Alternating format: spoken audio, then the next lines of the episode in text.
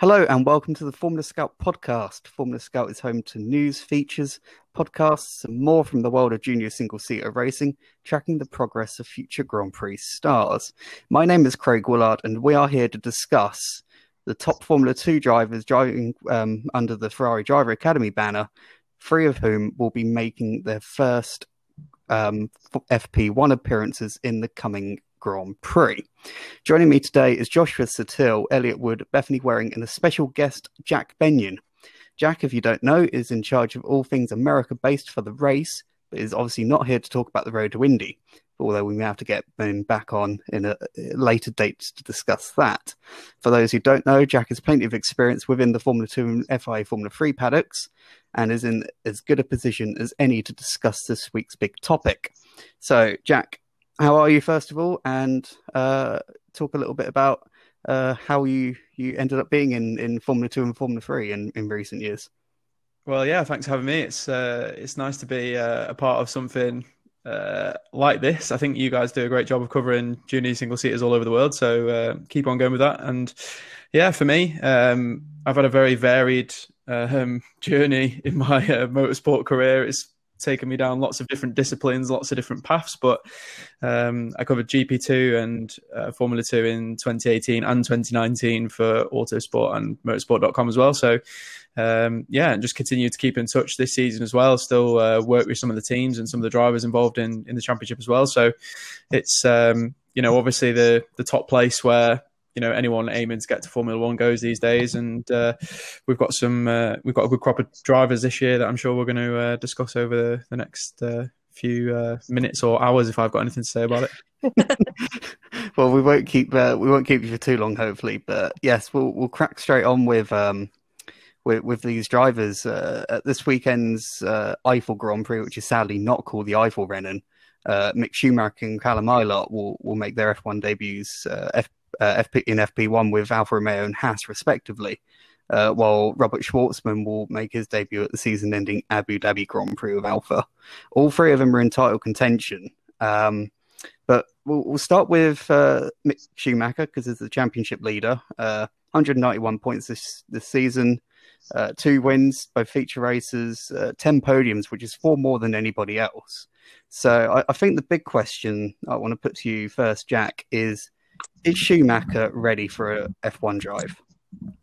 It's been such a roller coaster career for him, hasn't it? And the second half of his Formula Three championship winning year, you know, he looked totally dominant, totally assured against uh, a pretty good crop of drivers. Drivers, I'd say, um, had some good teammates that year as well, and um, his career momentum kind of uh, stalled a little bit, didn't it? When he got to F2, I think people were expecting just that little bit more from him as the reigning F3 champion, and I think he struggled to to settle in at Prema in that first year. I don't think um, I think he'd be the first person to admit that he didn't get the most out of the car that year, and there were plenty of mis- plenty of mistakes. Obviously, over the course of a season, you, your team's going to make mistakes as well, but I think Mick would be the first one to admit it didn't go the way he wanted. But he's bounced back this year, and you know I'm sure we're going to debate his uh, his shortcomings and his his uh, his his very real ability as well at the same time. Um, you know, for me, I think the question isn't really does he deserve an F1 drive. It's when he's going to get one because he's such an important driver. His name,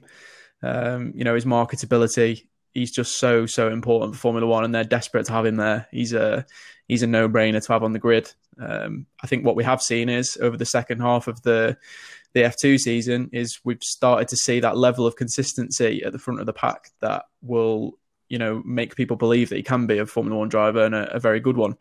Um, you know, Mick has made mistakes while running at the front of the field, you know, quite regularly. To be honest, I mean, thinking back as early as uh, as Baku in his first season, where he probably would have been on for a win there, or at least a, a strong first podium, and threw that away with the spin coming onto the straight. Um, and then, yeah, you know, s- since then we've seen brilliant drives in in Budapest defending from from Matsushita for his first win. Um, and yeah, I mean, you know, second half of this season, it was a bit shaky to start this season. Obviously, had the mistake in Austria as well, but second half of this season, he's been, um, you know, looking at the stats, he's been just about as consistent as any of those front runners, and we've seen um, very high peaks from those front runners. Uh, but we haven't seen anyone really match Mick's consistency, especially over the sort of two thirds second half of the season. So you know, I think on merit, he's doing enough at the minute to to warrant a Formula One drive. And like I said, I don't really think it's a question of uh, does he deserve it. I think it's a question of uh, you know when he'll get it. Yeah, and uh, this I have to think that uh, 2021 uh, probably with with Alfa Romeo is looking like the like the, the sure bet, uh, if you will. Um, Alfa Romeo obviously um, has two very different seats. One of them is operated by the Sauber part of the the business, and the other one is operated by Ferrari. Um, the the Ferrari owned seat at the moment is currently occupied by Antonio Giovinazzi, who has uh, not particularly set the world alight. I think is uh, fair to say um, at the moment. So I want to bring Josh in um, at this point because I, I, want to ask uh, how difficult it is to to have such a, a good consistent run in in a level as high as F. Because you don't see the, the sort of thing particularly often, especially in a field that is really, really well. Yeah, it's it's definitely very very difficult for, for any driver, and you know no driver has more pressure on their shoulders than than Mick Schumacher. So it has been really really impressive. Um, I actually did a, a, fair bit of preparation for once for this episode, uh, plenty of notes and, and Microsoft Excel spreadsheets, making sure that I didn't go over the, the maximum amount of columns needed. Um, and then with um, but what I realized um, from doing that was that although Schumacher has made a, quite a few errors this season, um, compared to Ilott and some of his other kind of front running rivals, his mistakes haven't quite been as significantly uh, costly um, as his rivals. I mean, the the biggest one, as Jack mentioned, was the crash in the first race of the season. That possibly cost him about 25 points when you factor in the you know the sprint race as well. Um, but thereafter, for example, you know, crashing with with Shwartzman in Silverstone, in the end, that actually only lost him three points. Uh, and then his crash in Monza qualifying put him way down on the grid, but then he was able to come through and win, so no points lost there. Uh, Mugello as well, he crashed out, but still got a really good, uh, decent amount of points, uh, and and not too many other sort of uh, points lost already for his mistakes. So he's he's been able to sort of minimise the the errors when it matters. He has made mistakes in, in qualifying in particular, um, but in the races, he does tend to get the job done. Um, another minor one just in Barcelona where he went off while, while leading on the alternative strategy. A few points lost there. Um, but other than that, he's definitely done a really, really good job of, of maximizing everything. And particularly in the second half of the season, he has managed to break clear. I mean, this was a, a wide open title fight at the, the midpoint of the season. But really, since Spa, he's very much turned it into you know something of a two horse race. I mean, there's still plenty of time to go, and a lot could change. Um, but he has been able to to transform him his driving and also transform the the shape of the championship. Mm, yeah, definitely. Uh, I want to bring Elliot in, um, talk a little bit because Schumacher's in his sixth year of car racing. He did two years in Formula Four, two years in European Formula Three, and is now doing his second year in Formula Two. Um, do you think, Elliot, that it's not having a particularly standout first year in, in any of those categories goes against Schumacher? And do you think that if it was any other driver that we were talking about, one with a, a lesser name, if you will, that these sort of um, these topics wouldn't necessarily be brought up?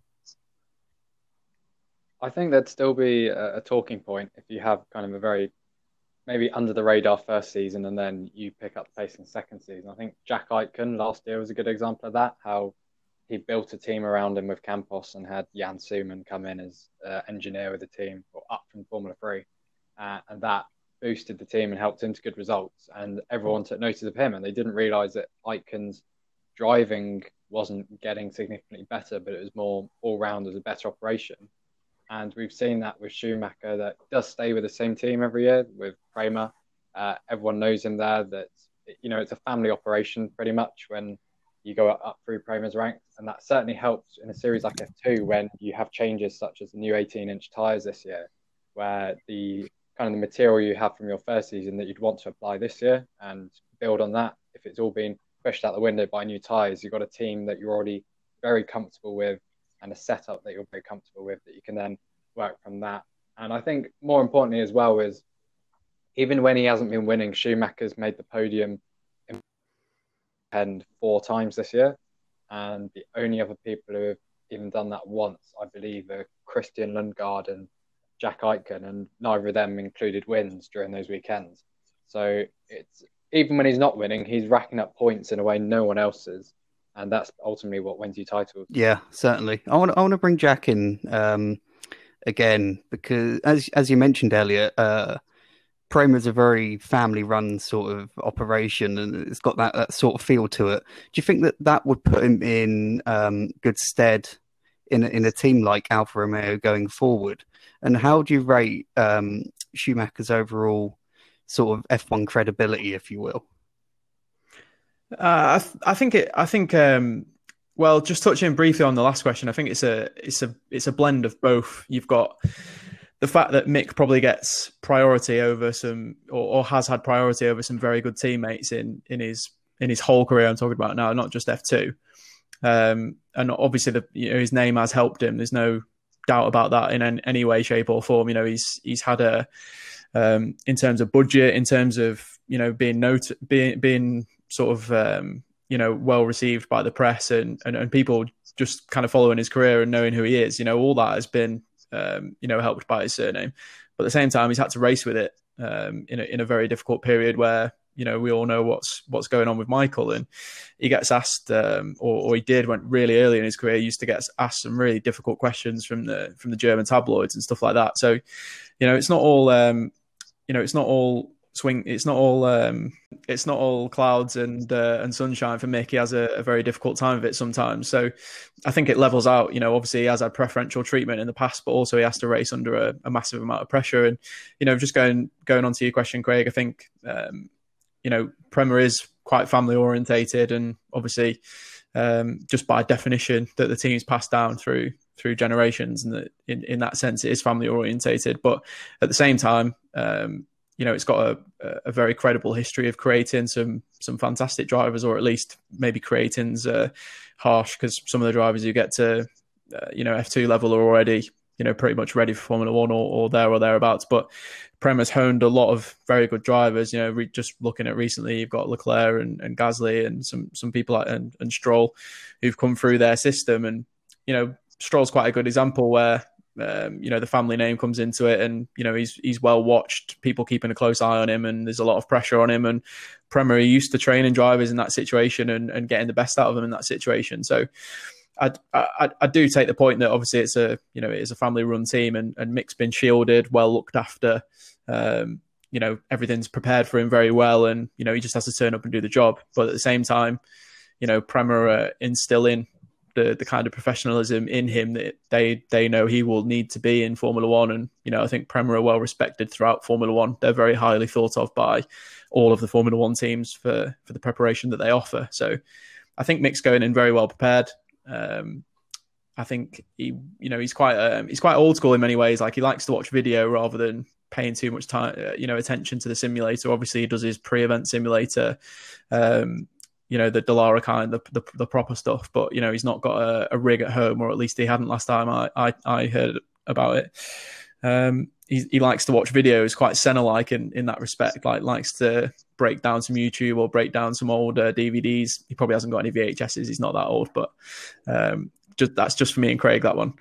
Um, but yeah, um, I think um, he, he's quite old school in his approach, and he's he's spent his whole career with the spotlight on him. He knows exactly what pressure's like, and it, that's not going to be a surprise to him when he gets to Formula One. It's just going to be um, the question's just going to be there over how quickly he can get up to speed. And you know, as as uh, you asked Elliot, and as Elliot quite rightly pointed out, he's had a bit of a history of not always getting up to speed, you know, particularly quickly in his first year. But you know, we've seen that from other F2 drivers who've graduated to Formula One and they've been okay. So, you know, it's uh, it's time to. I really think it's time to just put him in now and find out because there was talks ongoing last year about putting Mick in, in the Alfa, and obviously that didn't happen in the end.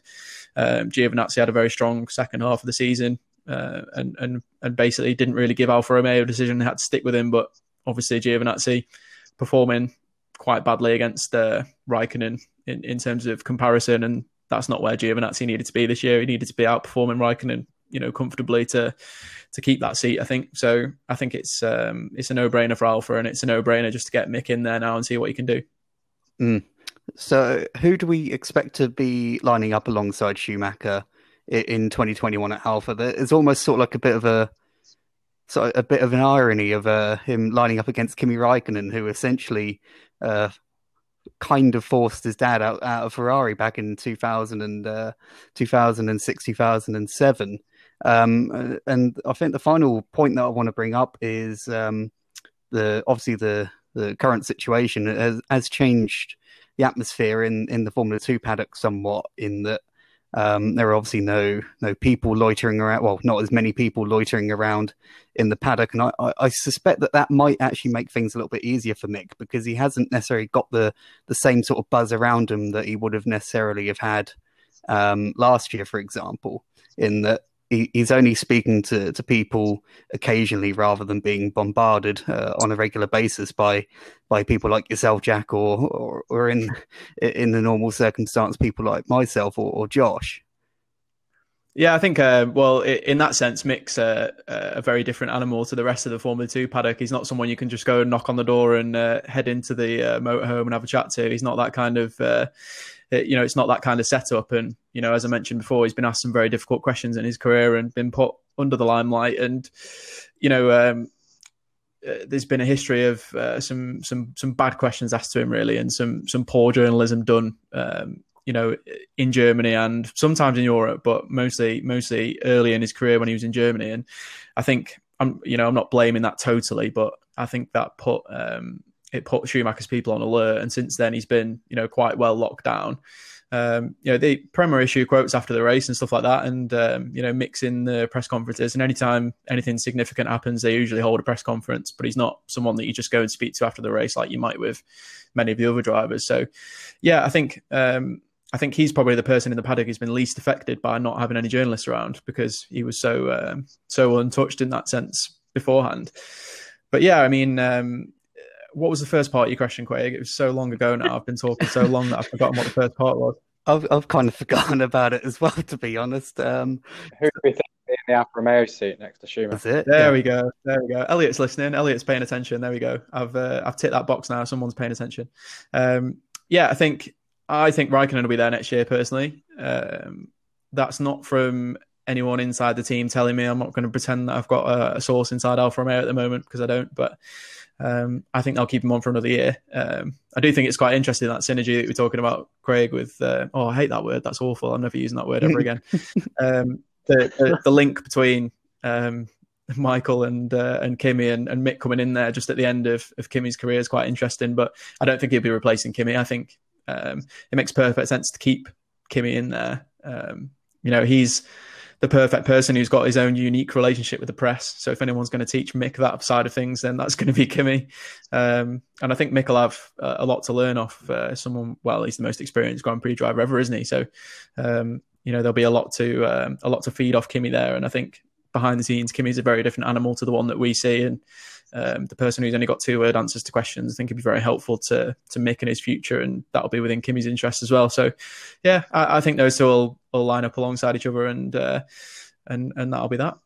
Mm-hmm. Yep, I, I, think now's a good time to move on to uh, the that we're going to discuss, and that is Callum Ilott, um, second in the championship, 169 points, three wins this season. Uh, won the first race of the season and took a, a, fantastic win at Silverstone as well, and added to that with a sprint race win at Monza.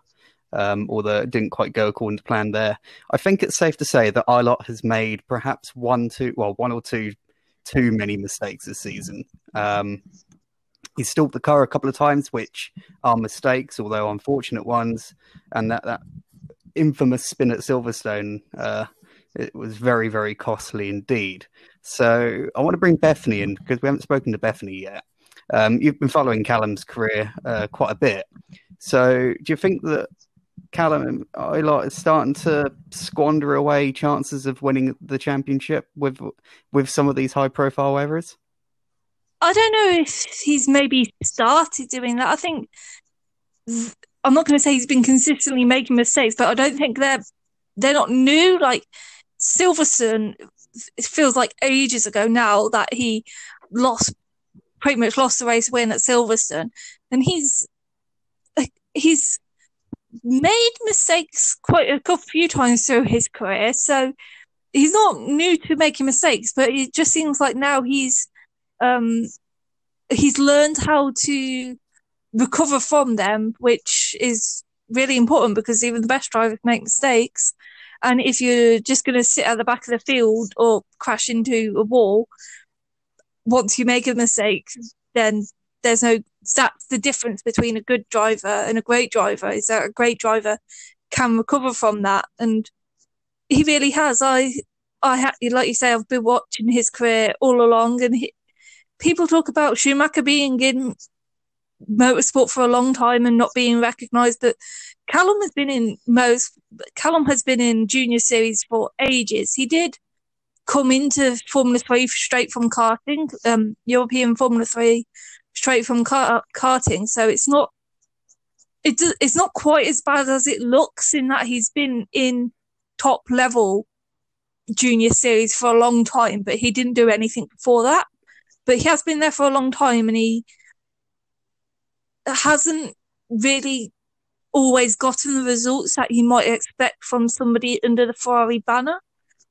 But this year, I think um, he's really shown why Ferrari have kept him around for however long they have. And I'm really glad they have because he's really proven himself and he's earned what he's got. But at the same time, if he does continue to kind of throw away the results and drop any further back, I don't really see him dropping any further down the championship order, really. But if he does, then this is his last shot. I see it as if he doesn't get into, if he doesn't get into Formula One this year, then it's not going to be another year in Formula Two for him. It's either going to be down the Super Formula esque route or doing something else. Mm-hmm. Yeah. Uh, Jack, what did you make of uh, of Callum Ilott during your time? Um, and are you surprised that he became um, a front runner this year and has been unquestionably the the quickest driver over one lap? Uh, I I've not got a whole lot more to add because I think Bethany did a fantastic job of kind of summing Callum up, really. But I think that maybe the one positive side on things is that he's shown he can reinvent himself continuously. Um, so, like, if you look at his first few years in, in F3, he basically had a reputation for being absolutely rapid, but a little bit kind of uh, risky in wheel to wheel combat. So, you know, he'd quite often be pretty high up the order or retire. Um, and he kind of he acknowledged that at the end of uh, when would it have been? 2017 um, so when he went into gp3 in 2018 with art he he knew he needed to be more consistent when it came to to battling with others. And you know he came up against some some very strong drivers and jake hughes who was already you know very experienced at that point. Um, obviously Anthoine we know what he went on to do and, and won the championship you know pretty uh, pretty comfortably in the end. And then we've got nikita mazepin who you know, is is one of the most aggressive drivers in in junior single seaters. Full stop. So you know, Callum, you know, had a a very difficult group of teammates there, but went into that season recognizing that he'd been probably a bit too inconsistent in F3 and had been trying to win the championship every time he, you know, well, trying to win every single race and in, and be the fastest on every single lap of, of the whole calendar. And, you know, just does, obviously it doesn't work like that. And I think in GP3 with ART, he probably went a little bit too far the wrong way and was too conservative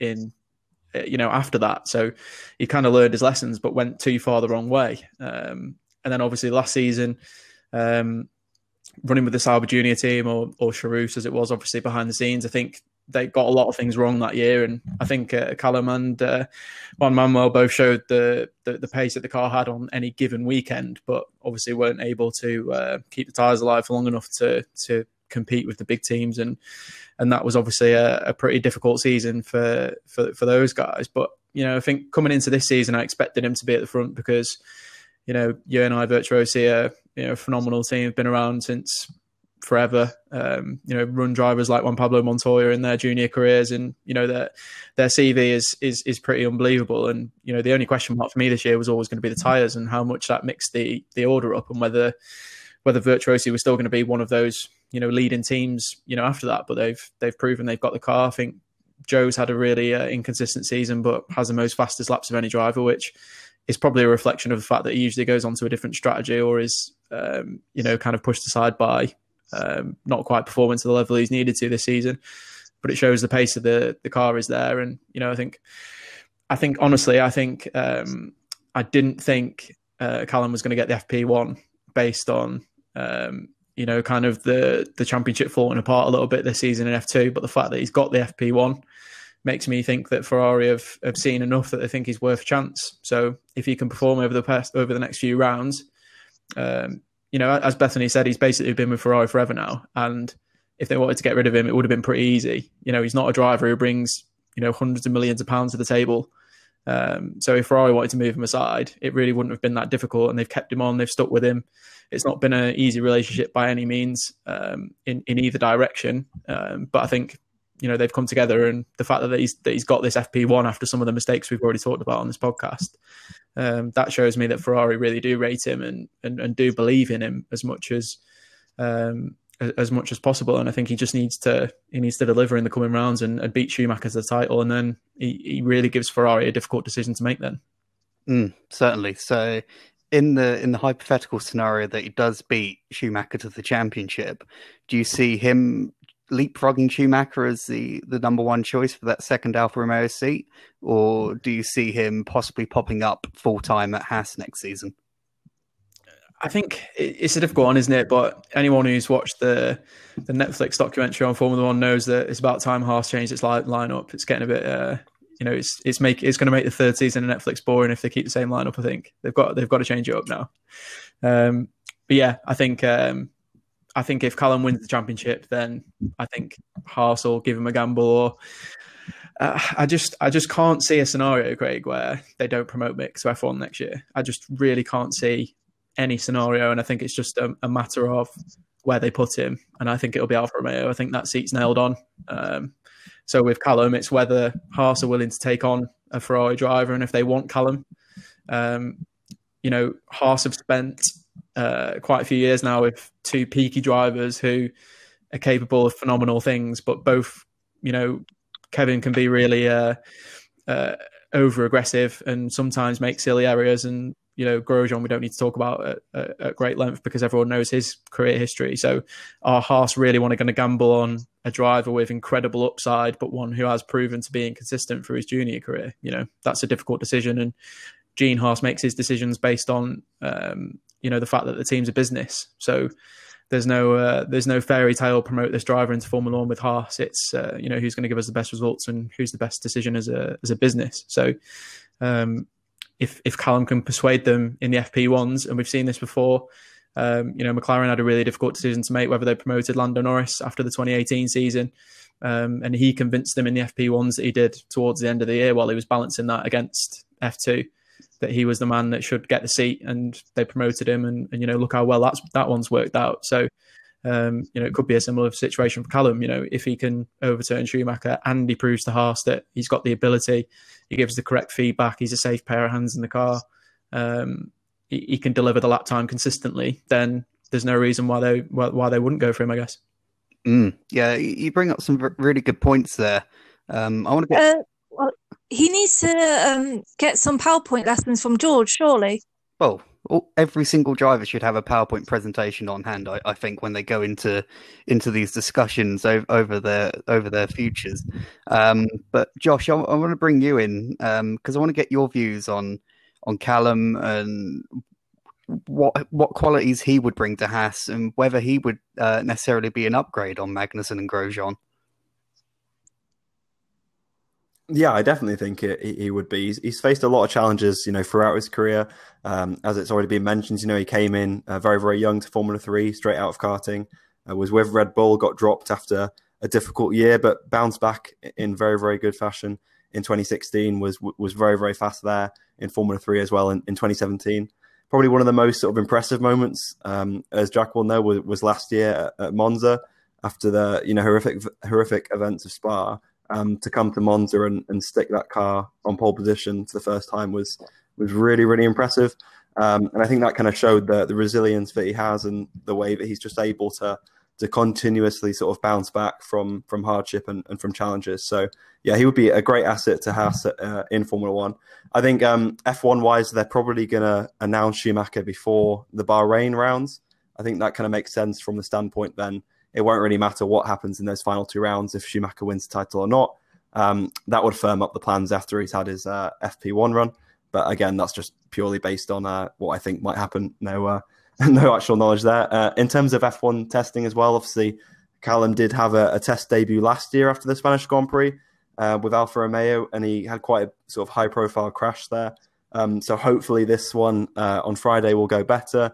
Uh, we've seen this from drivers in the past. I think it was Giovinazzi who had a, a couple of crashes um, before making his F1 debut, and that arguably uh, delayed his debut. Um, so I'm hoping it won't be the same for Ilott. And uh, he's definitely, I think, a very different driver to to the driver we saw in Spain last year. So yeah, it'll be good to see him in the car, and I think he he definitely deserves a, a, a graduation, a, a, seat next year.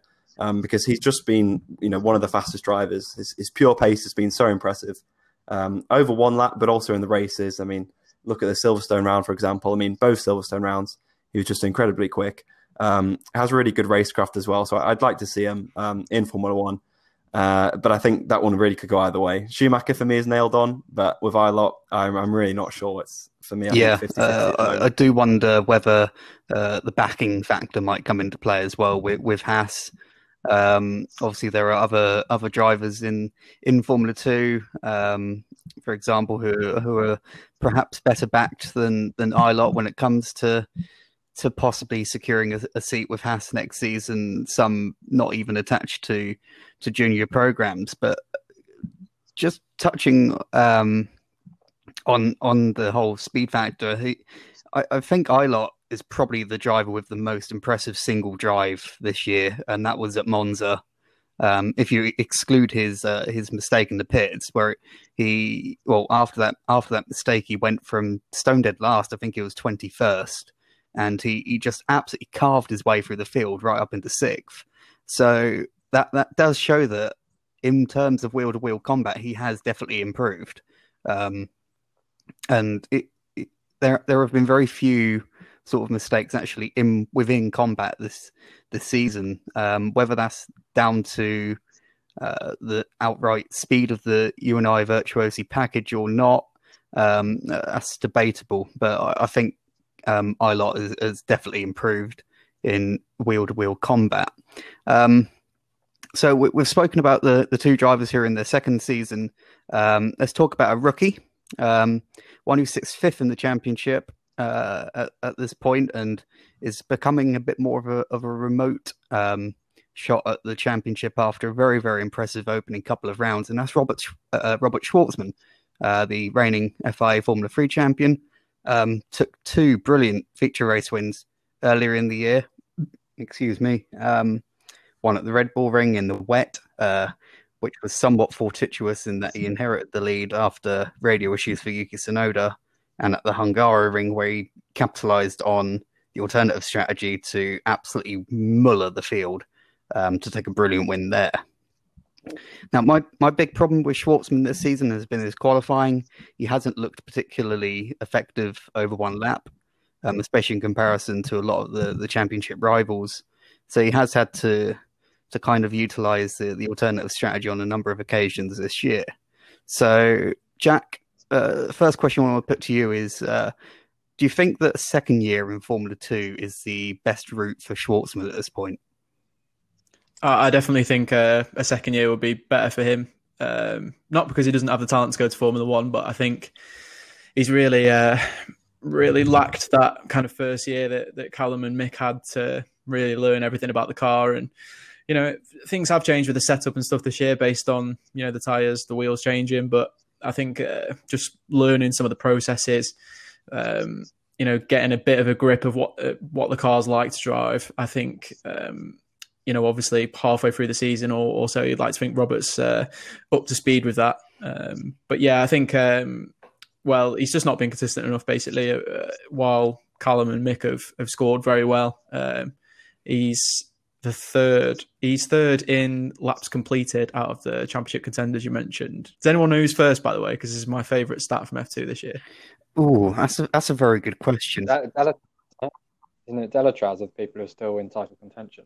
Correct, Elliot. Yeah, Delétraz and Daruvala are tied at 541 laps completed, with Pedro Piquet and Dan Ticktum closely behind. So, in the championship of laps completed, Mick's seventh, Callum's tenth, and Shwartzman's twelfth. So, on that basis, I think we should, you know, rip up the uh, Formula One drives for them next year and Daruvala and Delétraz should get the Haas and uh, Alfa Romeo seats based on that. Well, Elliot was right, preseason preseason. prediction had J. Hammer That's what he meant. He meant Yeah, going, going back to Robert, I think um, you know his his first F3 season was absolutely stellar. Um, you know, really adapted well to the Pirellis against a, a really difficult teammate and Marcus Armstrong. I think um, Marcus is one of the most impressive drivers over one lap, or just in terms of general pace. Uh, you know, I watched while I was covering uh, junior single seaters. I think when he's on, it, it- I don't think there's anyone as good as him that that I've covered really. Um, well, especially you know in this field. I mean, um, of the drivers that I've covered in this field. Um, but obviously, he's had a terrible season, and that's probably another podcast to, in itself because you'll probably talk about that for a, another hour and a half. But Robert obviously showed really well against him. Um, you know, it was the first year of the the FIA three coming into coming into existence and and just dominated that. Really did a fantastic job. Um, you know, I think probably two points in the year. I could probably mark him down for the the, the Budapest incident with Dragovic. Um, you know, was was a little bit silly, but in in saying that he learned a lot from that and actually performed better after it. So, in many ways, you could say, you know, it was a good thing that it happened and didn't cost him that many points. So, um, a learning experience. But yeah, obviously, we've seen this year he's he struggled a little bit to be as consistent as the other two. Um, you know, I've, I think the qualifying. I think uh, I, I, I'm I've kind of looked into it to be honest, and I'm not sure he's much worse. I, I know um, he's he's lacked the, probably lacked the qualifying peak that we've seen from the other two, um, but quite a few instances earlier in the year where he got traffic, and you know sometimes that's the driver's fault, sometimes it's the team's fault for where they release the driver and where they put them out on the track. So um, you know that could be either way. You know it might be a markdown for Shwartzman in certain cases, and you know without going back to each individual qualifying lap, it's quite difficult to talk about those specifically. But I think in the first half of the season. Um, let's say first third of the season. I think he, really suffered with traffic and, and turning the tyres on at the same time, and a combination of the two really cost him. But I think he's been too bad since. Um, it's it's more been his race performance, hasn't it? Since then, that's that's really let him down. But you know, I think the the year in F three showed his ability. I think a second season of F two will convince everyone that he's he's good enough to be in F one and, and he'll make it. I think you know he's obviously gone through a lot of personal hardship, which is not an excuse for his performance, but you know, losing his father's obviously affected him very, very strongly. Um, someone who uh, he always wanted at the track with him, and um, you know, someone to be there and um, experience that with him. And you know, he's gone through a lot of ups and downs. You know, um, at one point thought his career was going to end. SMP and Ferrari have really bailed him out and helped him out in different championships and and made that sort of international racing dream come true for him. And his his dad was a big part of that. So. Um, much like Leclerc, you know, losing his his father in his you know final F two season, it's uh, uh, a horrendous thing that you would never want to happen to anyone. Um, and and Robert's obviously dealing with that in the background of trying to fight against uh, you know a really unpredictable F two championship. So it's been a very difficult year for him. He's had a lot thrown at him. Um, you know, being a, a, teammate of a Schumacher can't be an easy thing, or, or, hasn't been an easy thing in the past for other drivers. Um, so I can't imagine that's been, you know, a, a particularly positive thing for Robert. Um, so maybe next year, you know, if he sticks with Prema and um, is is the focal point of the team, you know, he's he's really going to show what he can do. Mm, yeah, uh, definitely agree uh, with with all of that there. Elliot, um, fifth in the championship. That's got to be an impressive run for for a rookie, whichever way you look at it. Surely, um, do you think that if he does do a second year, is out and out title favorite from the off? Oh yeah, I would think he'd be title favourite if he stayed with Prema, and I think whichever driver they'd bring in to the team alongside him, Shwartzman would get some kind of preferential treatment. But I do think he's actually the most complete driver of the three of them at the moment, and I'd I'd more likely see Shwartzman in Alfa Romeo seat or possibly a Haas seat than I'd see Ilott in F1. Uh, obviously, he's got personal support. He's got well, he's had a very good rookie season compared to his rivals, and I think looking at the past few years since they've joined Ferrari, it took longer for Ilott to change or reinvent himself, as as Jack said. Because I remember when he was in F3, he always expected too much of the car, and rather famously crashed out the lead at Pau, which you know on his own. And then I think, it, like Jack said, GP3 he kind of tried going the opposite direction and didn't work. With Shwartzman, after working with like uh, Formula Medicine and like Dr. Ceccarelli and that, I think at the end of his Euro Cup season, he was absolutely on it. Went into European F3, took a while to progress, but by end of the first season, he was absolutely on it. Went up to FIA F3, uh, you know, got used to those Pirelli tires and especially the reverse grid style racing because that wasn't something that featured in previous series he competed in, and he mastered that within a season. And I think he's done the same this year. But if we're already saying Schumacher is an F1 uh, ready driver and so is Ilott, then Shwartzman is, you know, he's competing against basically F1 ready drivers. So I think Shwartzman is also in line for an F1 seat for next year and doesn't really have much to gain by doing another season in F2. And I I know he obviously lost his father during this time, but he does have uh, very influential Russian backers that would no doubt love to see him in an F1 car next year. Mm. So realistically, where does he end up? Um, is he potentially is there you know potential for a, an all Ferrari Junior lineup at Haas next year, possibly?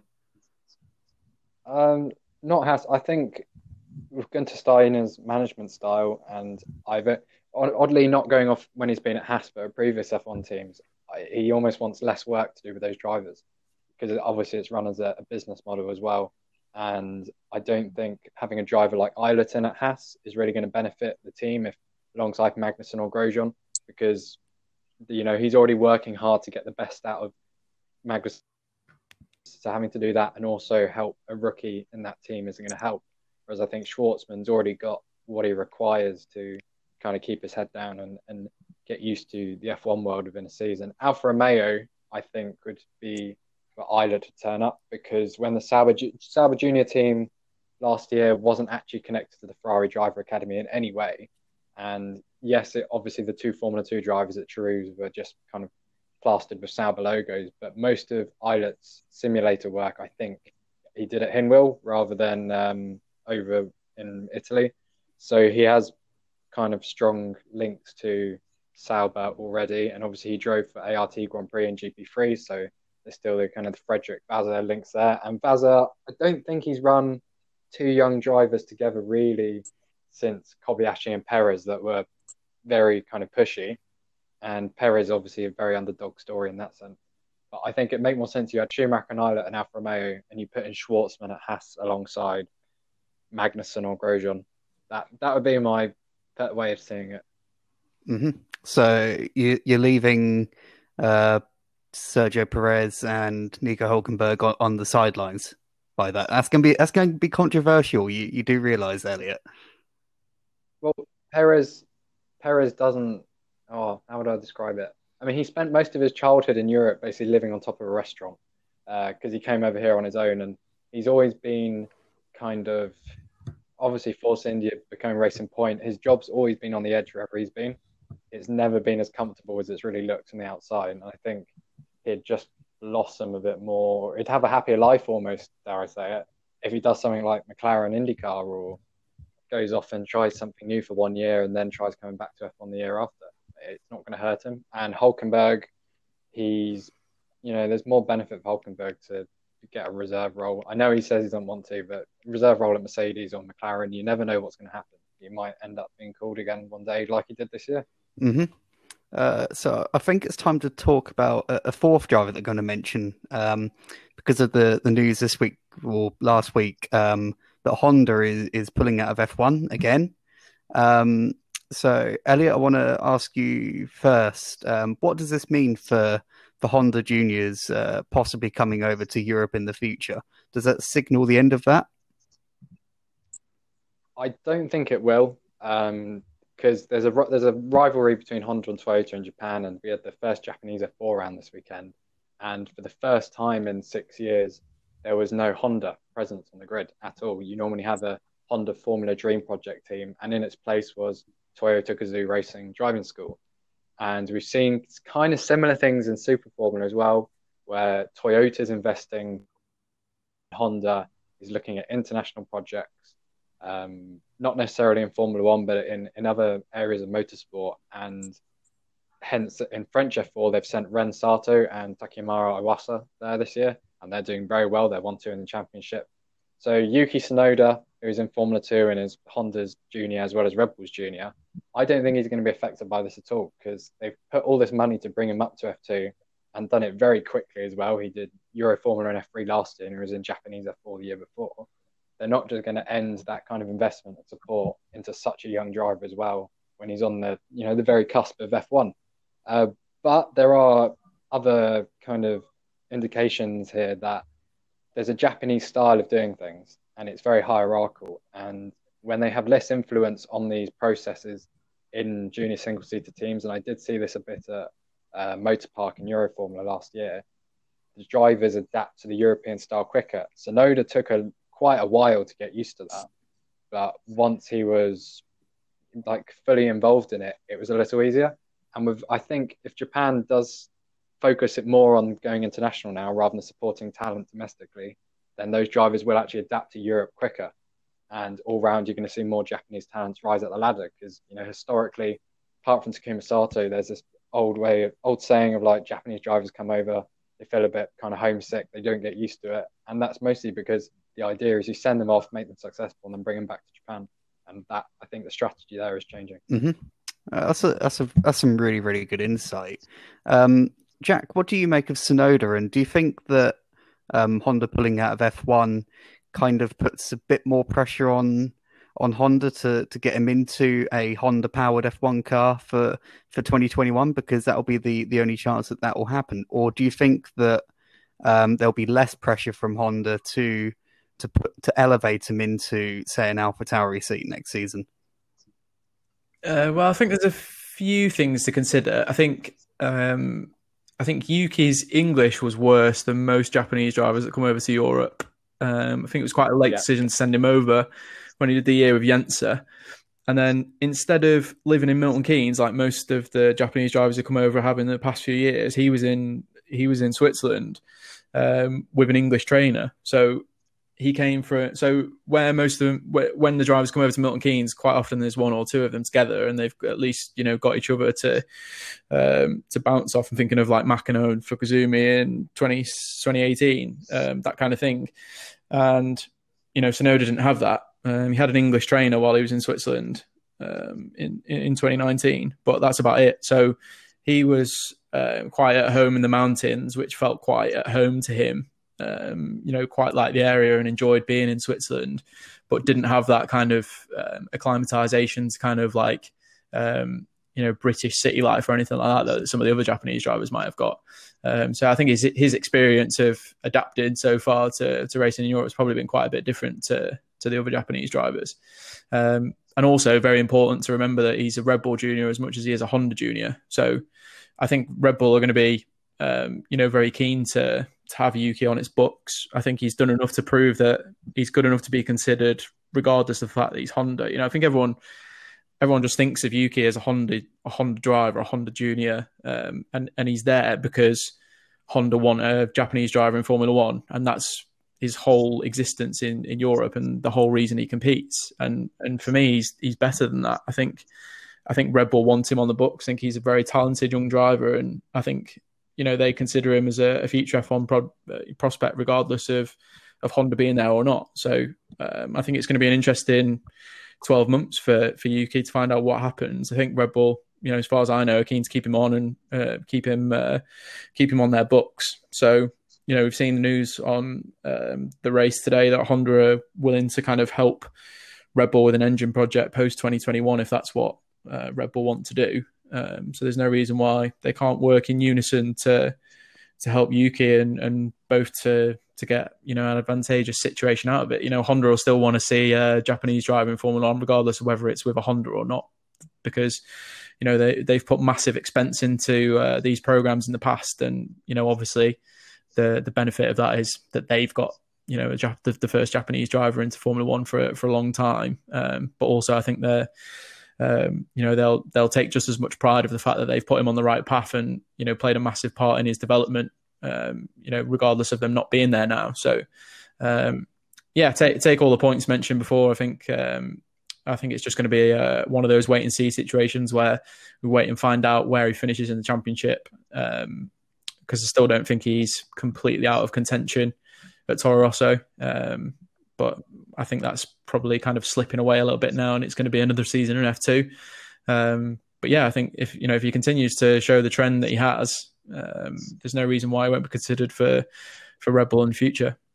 Mm, yeah, yeah, yeah, certainly. I think it says a lot that, um, well, perhaps about how the, the current drivers, uh, Pierre Gasly and Danny Kvyat, are, are performing at AlphaTauri. That the a rookie sitting in third in the in the F2 Championship is uh, not quite on on the cusp of a, of a straight promotion to Formula One yet. Um, I do think that uh, obviously Gasly has been absolutely phenomenal this year, but I think uh, Kvyat's performances uh, have been a little bit under under the radar. Um, but yeah, some very very good points brought up on Tsunoda. Um, I think has been absolutely brilliant at times this year.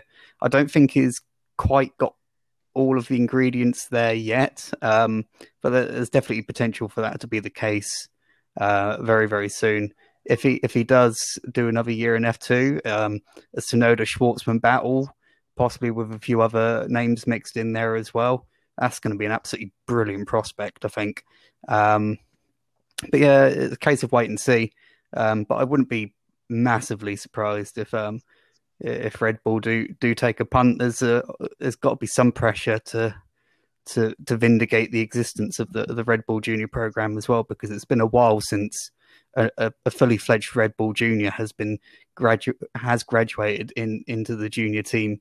When you when you exclude uh, people like Alexander Albon being uh, picked up again, and Brendan Hartley being picked up again, and Danny Kvyat being picked up again, uh, and and so forth. So it, it has been quite a while. Um, I think there's I think there's two things to to consider off what you said there, Craig. Is that the the whole AlphaTauri situation is changing, and I think that's a bigger threat to Tsunoda getting a seat than Honda pulling out because they're becoming much more like a sister team as opposed to a junior team, and they're being given, um, you know, let's say they're being given more of a you know a longer leash by Red Bull. Um, you know, putting more and more of their own things in place and becoming more and more of their own individual outfit.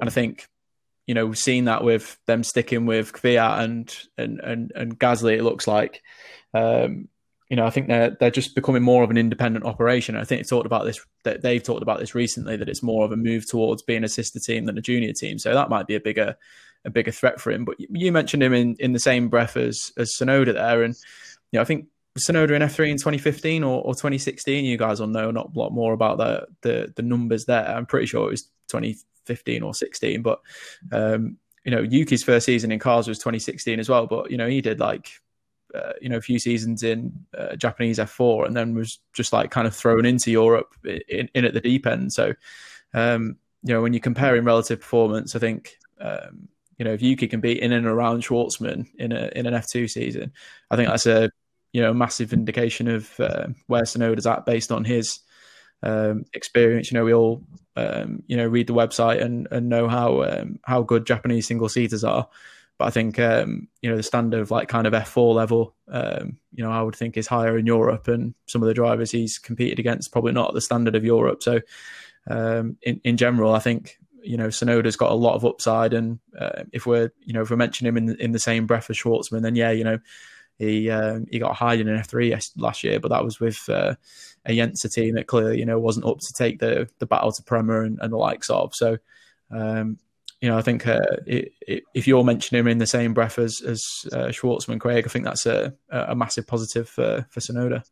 Yeah, definitely. Uh, I want to get Josh's views as well on Tsunoda um, and, and, whether you think he, he's uh, is going to step up next year or not, um, because we, we seem to be quite divided on on this particular topic. So I want you to to break the deadlock, Josh.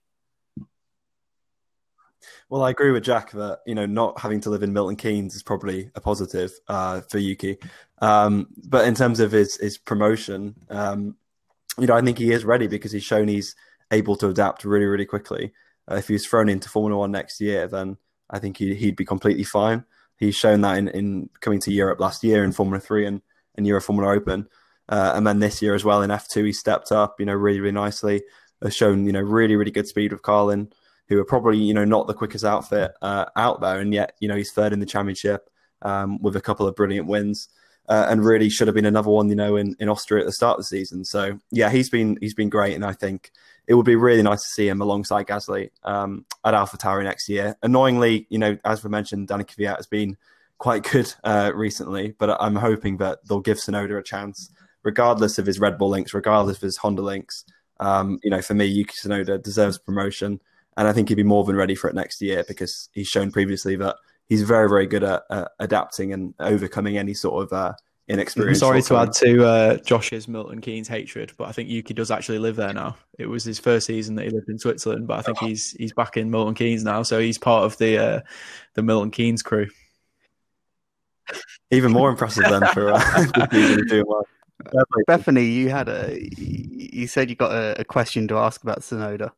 Yeah, well, it's more about if he were to go to Toro Rosso, well, whatever they're called these days, you've said it about 15 times, but if he were to go to AlphaTauri next year, is that a benefit being at a team knowing that they're going to have a completely different engine manufacturer in 20 in 2022 or would it be more beneficial to hang back do some reserve driver stuff and then come in when the new engine does it's not just a new engine; it's the it's the whole new package well, overall, yeah. isn't it? So, yeah, I, I, think that's a, next that's a good question. Next year's the ideal time. Next year's the ideal time to be a rookie because the 2021 car is pretty much the 2020 car. The team has a year of data on board already, and if you've got a new driver coming in, you've got so much more to prepare them with than you've ever had before in Formula One, and that's only going to be a benefit, especially with a team which has a easier car to drive objectively than a you know an Alfa Romeo or a Williams so it makes more sense. It's easier knowing that you're going to have that change on the horizon because the 2021 car there is no change. Mm. Uh, I don't know if Jack wants to to uh, interject with anything on that one. Uh, I think, um, yeah, I think I think you're right, Elliot. I think the the kind of basis of everything stays the same, but there's still a little bit of development allowed. Um, but yeah, I think I think that I think the data point is important. I think it, it is a good time to be a rookie in that sense that you've got so much uh, so much data to jump in on there. And uh, yeah, I think um, you know I think Tsunoda. It's just whether you think he's ready or not, and if if he would benefit from another year of F two. And personally, I think he would. I think another year in Europe outside of Formula One would be you know really good for for Yuki because you know like I said, you know he's coming from a point where I don't think his um, you know his English was great and that's something he's had to learn. And you know, we we take it for granted as as English speakers, but you know, it's a second language for these guys, and it's quite often difficult for them to learn. And we just expect them to to to speak it immediately, and it's just not that simple, especially coming from you know such a different language. So, um, you know, that's obviously you know it doesn't sound that important when you're just talking about it on a podcast, but when you consider how important feedback is and how each English speaker has a different type of feedback and a different quality of feedback from from their you know experience in the car is a massive thing because you know like i said it's it's it's, it's engineering is almost like speaking a language in itself. And there's some drivers who um you know i'm not going to start reeling off uh, random drivers now but there's there's there's definitely people that you know engineers who've worked with them over the years credit their success for how well they're able to communicate how they feel in the car. And it's not necessarily because they know big words or they speak the Queen's English.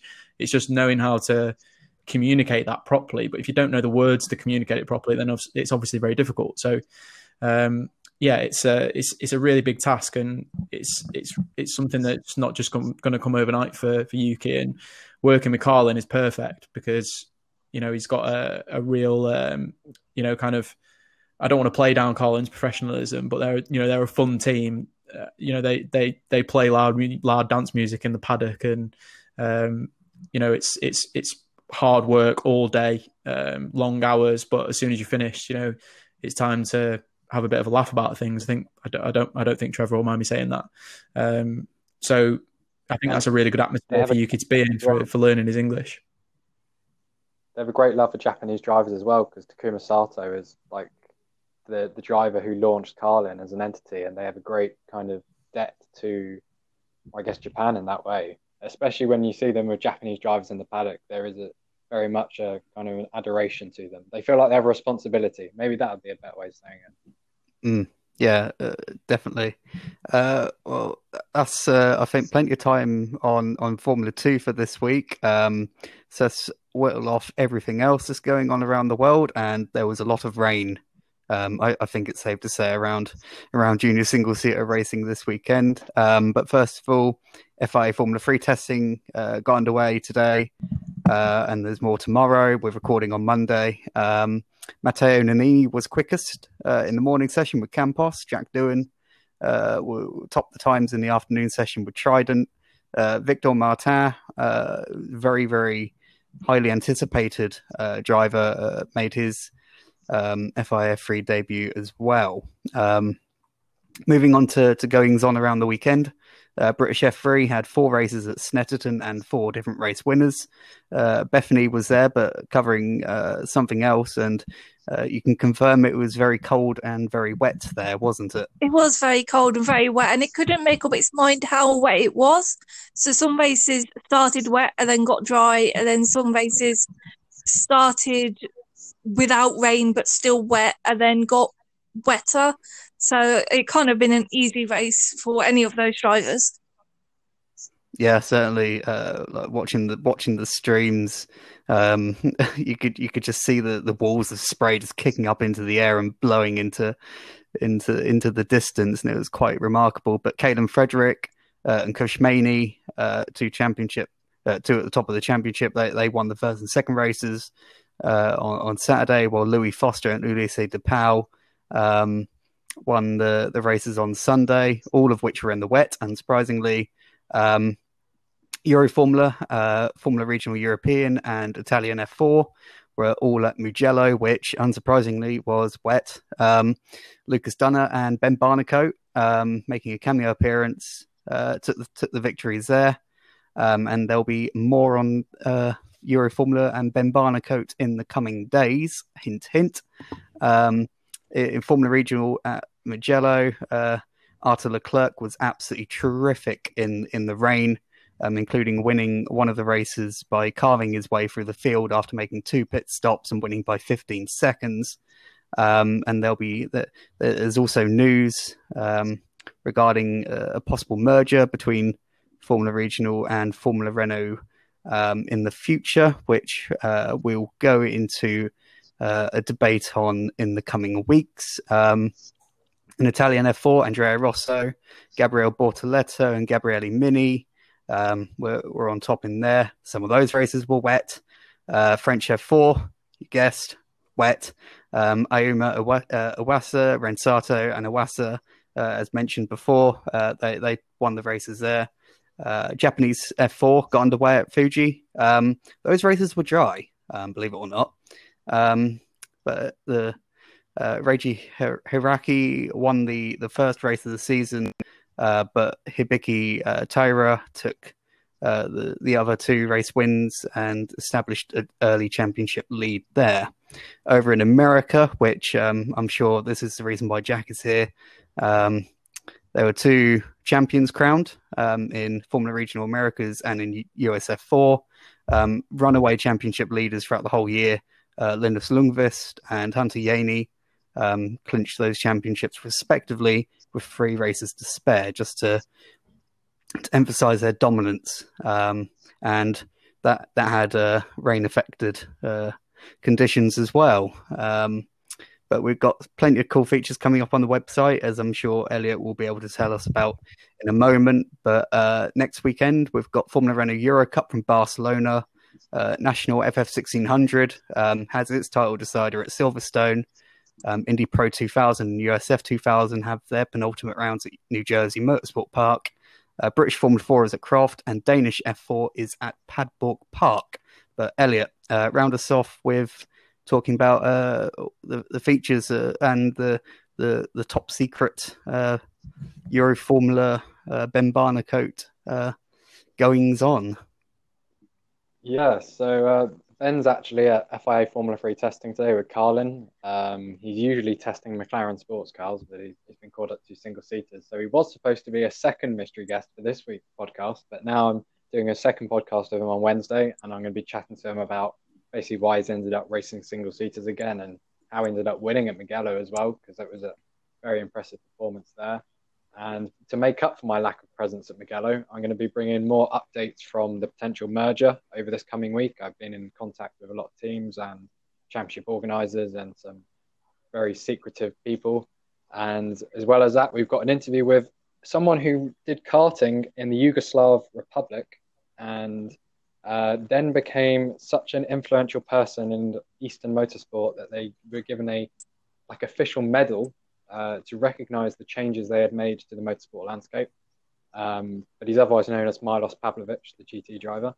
Uh, we've also got an inter- interviews with the Italian F4 title contenders because uh, they're all Italian this year, which is a, a, rarity in the series. Giancarlo Minardi, the famous F1 team boss, he kind of helps ACI Sport on that series, so we've got some input from him as well. And then rounding off the week, potentially we are going to have either a second IndyCar driver um, to talk to because we had Alex last week, and obviously uh, there's two McLaren drivers in action. One of them was in their late 40s last week. Oliver Askew aged seriously. Uh, and then after that, we have a third and final feature potentially about the Curacao Grand Prix. Now, this is a kind of Caribbean island. Uh, I think it's part of the Dutch Antilles. And International Formula 3000 held a non championship race there in 1984 uh, for an unknown reason. But after that, Bernie Ecclestone was like, I'm going to try and add that to the F1 calendar. I'm hopefully going to get a few drivers and town planners to kind of explain why the event happened and why it stopped happening after a single event. Brilliant! Uh, can't wait to, to read all that on the on the website. Uh, but huge thanks to, to Jack Benyon for, for joining us. Um, do check out the race. Uh, that is the-race.com. Um, hopefully, we'll we'll bring you back um, soon for for more uh, Formula Two and hopefully uh, some other stuff as well. Um, but some road to Indy news.